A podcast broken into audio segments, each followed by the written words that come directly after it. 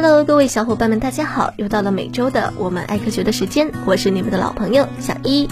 都说夏天就是要有冰冰的饮料才完美，但是呢，千万别图快速降温，将碳酸饮料放进冰箱的冷冻室，这样其实无异于制造了一个不定时的炸弹哦。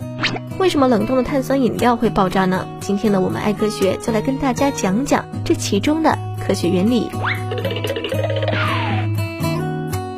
在二零二一年呢，有这么一则新闻啊，是这样说的：在上海嘉定，一名六岁的男童在开启冰冻的可乐时被炸伤，罐口的拉环直接划到孩子脸上，脸部缝了三十八针。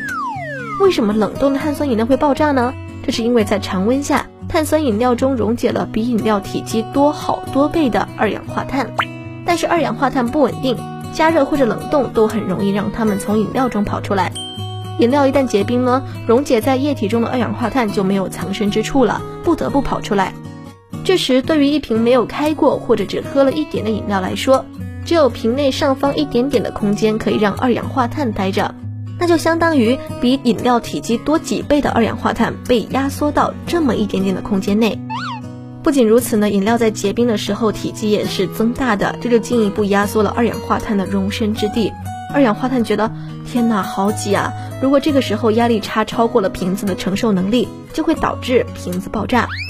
哪怕饮料没有冻结实啊，开瓶的瞬间，瓶内聚集的二氧化碳压力也会让饮料剧烈喷出，压力太大也会造成瓶子爆炸。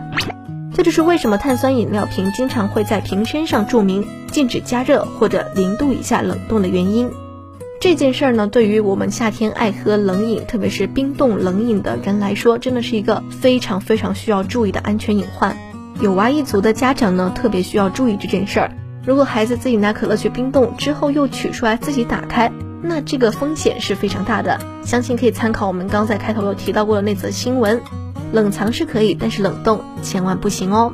好啦，我们本期的节目就先到这里喽，我们下期节目再会啦，拜拜。